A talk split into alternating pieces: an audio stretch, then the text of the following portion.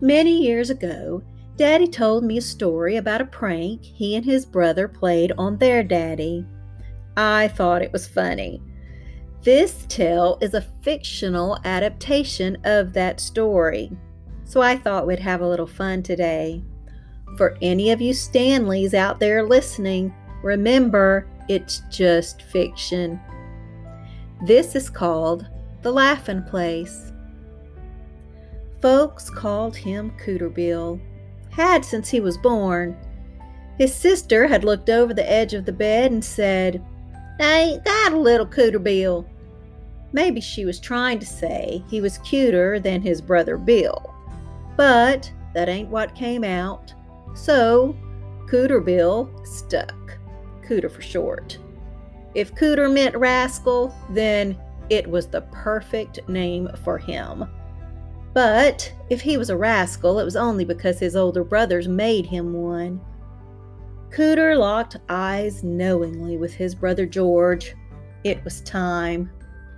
Daddy straightened his back, removing the long reins from his shoulders, looping them over the handle and across the wooden braces.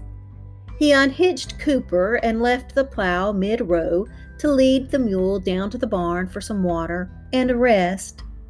Cooter knew Daddy'd go in for dinner, the midday meal, before heading back out to begin plowing the ground to get it ready for the corn and peas he had planned to lay in the soil this year.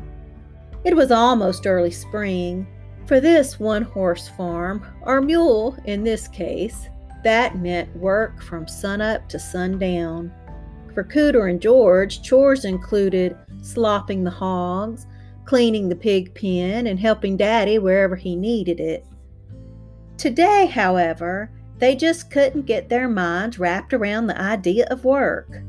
The sun was shining today. There was not a cloud in the sky, and it was warmer than it had been, yet still chilly enough to contribute to the boys' antsiness. They had slopped the hogs just after breakfast, but got distracted when they saw the girls come out to scatter feed for the chickens. Cooter and George ran right up into the big middle of those hens, causing the fowl to panic and scatter like the beads from Maggie's necklace Martha had broken last week. The girls yelled for Mama, but before the words were out of their mouths, the boys ran to the barn. The corn crib was empty right now because of the season, but there was old husks and some stray dried kernels and silk left behind. Cooter was sure they'd have to clean this crib the closer it got to gathering season. Suddenly, a snake slithered out into the light, keeping close to the wall. He was moving fast, but George moved faster. He grabbed a hoe, pummeled the snake in the head with the flat backside of the hoe. He killed the reptile without relieving the creature of its head. That was when the brilliant bit of mischief struck them. Daddy didn't like snakes. To say he was afraid may not be respectful, but it would not be an overstatement either.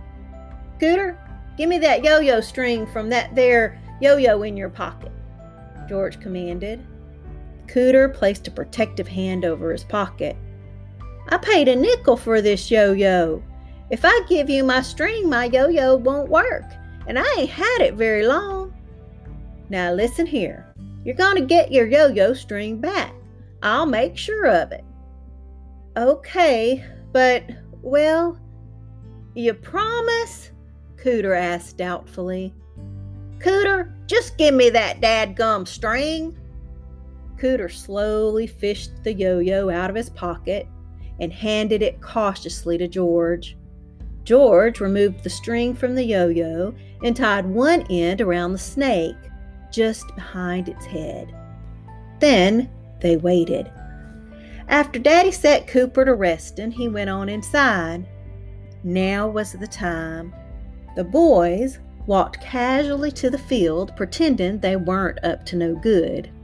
They reached the plow and set to business. Cooter laid the gray barn snake right against the plowshare, while George found a place to tie the other end of the string. They tossed some dirt over the snake and then stood behind the plow to make sure it was well hidden. Then they backed out of the row, pulling dirt along with them to cover their footprints. They were halfway between the field and the house when Mama yelled out the door, Boys, get yourself washed up for dinner. Your daddy's ready to eat. Daddy always got to eat first anyway. Mama fixed him a plate and put it in front of him before any of the kids got to sit down to eat. Today, there was fried chicken, speckled butter beans, and buttermilk biscuits that Mama had turned out onto a plate from the cast iron skillet. Daddy spooned a good helping of chow chow over his beans, split his biscuit in two, and spread some fresh butter that Mama and the girls had churned earlier this week. He then drizzled a tablespoon of the thick espresso colored Brer Rabbit ribbon cane syrup right out of the tin can, which was never absent from its position in the center of the table. This was his mealtime ritual. Upon completion of this predictable routine, he would commence to eating as Mama set a tall glass of cold buttermilk beside his plate. Cooter and George ate in anticipation. However, they knew that Daddy would take a nap or listen to his favorite show on the radio before heading back outside. So they chewed their food slowly, enjoying every bite of the meal set before them. When they were finished, they raked what few scraps they had remaining on their plates into the slop bucket Mama kept in the corner of the kitchen countertop. They reckoned that the pigs might starve to death were they solely relying upon the scraps from their plates alone. The idea of taking a nap didn't sit well with the boys, but Mama made all the kids lie down after lunch to settle their food. And they thought to give herself some small time in the day in which she knew exactly where each of her children were. It was a bonus, too, that they were all quiet at one time. Try as they might, each and all fell asleep, usually. Today was an exception. Cooter and George did not want to miss Daddy's discovery, so when Daddy headed back outside, the boys weren't far behind. George trailed behind his father and volunteered. Daddy, let me go get Cooper for you. All right, that'd be a help. George retrieved Cooper and helped Daddy hitch him back up onto the plow. With that job done, Daddy threw the reins back over his shoulders and then hollered at the mule. Whee! Took off down the road, Daddy guiding the plow to make straight furrows, the boys stood just at the edge of the field watching. Little by little, the snake was uncovered, and just as planned, the snake moved as though it were still alive. It crawled deceptively between Daddy's legs as he walked. It took seconds for Daddy to notice and milliseconds for him to jump clean away from that plow, across the previously plowed furrows, and over to the edge of the field. Cooper spooked and took off, still hitched to the plow that was dug into the dirt. Hee haw! Hee haw! The plow flipped. Cooper's legs became tangled in the leads, and more panicked hee haws ensued. Daddy ran back into the field to get Cooper calmed down, the boys right behind him. With Cooper calmed, the evidence of the prank lie in plain sight, still tied to the yo yo string. No one was laughing.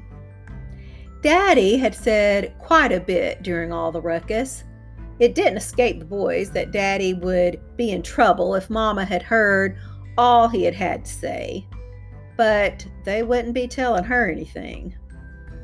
But right now, Daddy wasn't saying a word. He headed to the water bucket sitting on the ground at the edge of the field, picked up the tin ladle, and drank deep, never taking his eyes off the boys. He was angry. The boys could see it rattling around like the jangle of Mama's pressure cooker. They took off running. Daddy took off after them, but then pulled up short. tired and out of breath. You boys got to come home sometime, or you're going to get hungry. Know this you're going to get a whooping. It can be now or it can be later, but it's going to happen. The words trailed after them, a promise. But they had decided on getting a whooping later, so they kept on running. Cooter knew that the chances of him ever getting his yo yo string back was slim to none. But he also knew that even though they would get a thrashing, Daddy would laugh with them later about the whole thing. This was not the first practical joke they had played on him, and it certainly would not be the last. Daddy was a hard man. The boys figured one had to be a hard man to make a living off the land. Both knew that farming was not what they wanted to do when they grew up. George wanted to be a lawman like Wyatt. Cooter didn't know yet, but he thought being the boss was the best idea, no matter what he did. As Cooter and George hid in their favorite hiding spot in the barn, they didn't think about the fact that Daddy knew exactly where they were. They were too busy planning their next prank. Then they talked about what it'd be like to live in a big city and have lots of money and never have to farm again. I bet Wyatt Earp never had to slop hogs, George thought. I heard that Texas is the place to get rich, Cooter proclaimed with a knowing nod. Black gold rains from the heaven. I could get me some of that and just tell the other people to plow my fields for me. But deep inside, they cherished their roots, their beginnings, knowing that their years of hard work, tempered with laughter, had made them who they were and who they were to become. It had certainly made Daddy who he was. Cooter remembered that Brer Rabbit said, Everybody's got a laughing place. Trouble is, most folks don't take the time to look for it. Old Brer knew where his laughing place was. It was the briar patch. Now, the briar patch was, for certain, not the most comfortable place in the world, but it was home. It was where things were familiar and where he felt safest. Cooter knew where his laughing place was, too. And just like Brer Rabbit's place, it was not the most comfortable place in the world, but it was home, where things were familiar and where he felt safe. He knew it with all his heart when he laughed with his brothers and his daddy. He knew it years later when he laughed with his children and then his grandchildren and great grandchildren. His laughing place was family.